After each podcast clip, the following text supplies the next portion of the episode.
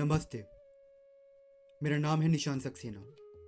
आइए सुनते हैं चाणक्य नीति। नास्ति मेघसम तोयम नास्ति चात्म संयम बलम।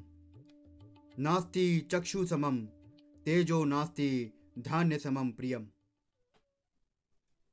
अर्थात, बादल के जल जैसा कोई जल शुद्ध नहीं। आत्मबल के समान कोई दूसरा बल नहीं। नेत्र, ज्योति के समान कोई ज्योति नहीं, और अन्न के समान दूसरा कोई पदार्थ नहीं होता। मेघ के जल को सबसे अधिक पवित्र इसलिए माना जाता है क्योंकि वो स्वास्थ्यवर्धक होता है।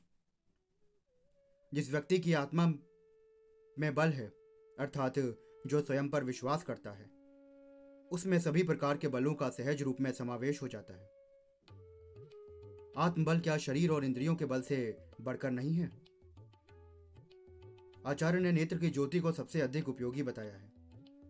क्योंकि नेत्र की ज्योति के बिना मनुष्य के लिए सारा संसार अंधकारमय होता है।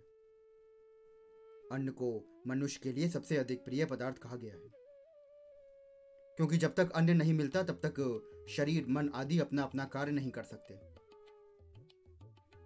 प्राणियों के अन्नमय कोश अर्थात शरीर की पुष्टि तो अन्न से ही होती है। धन्यवाद।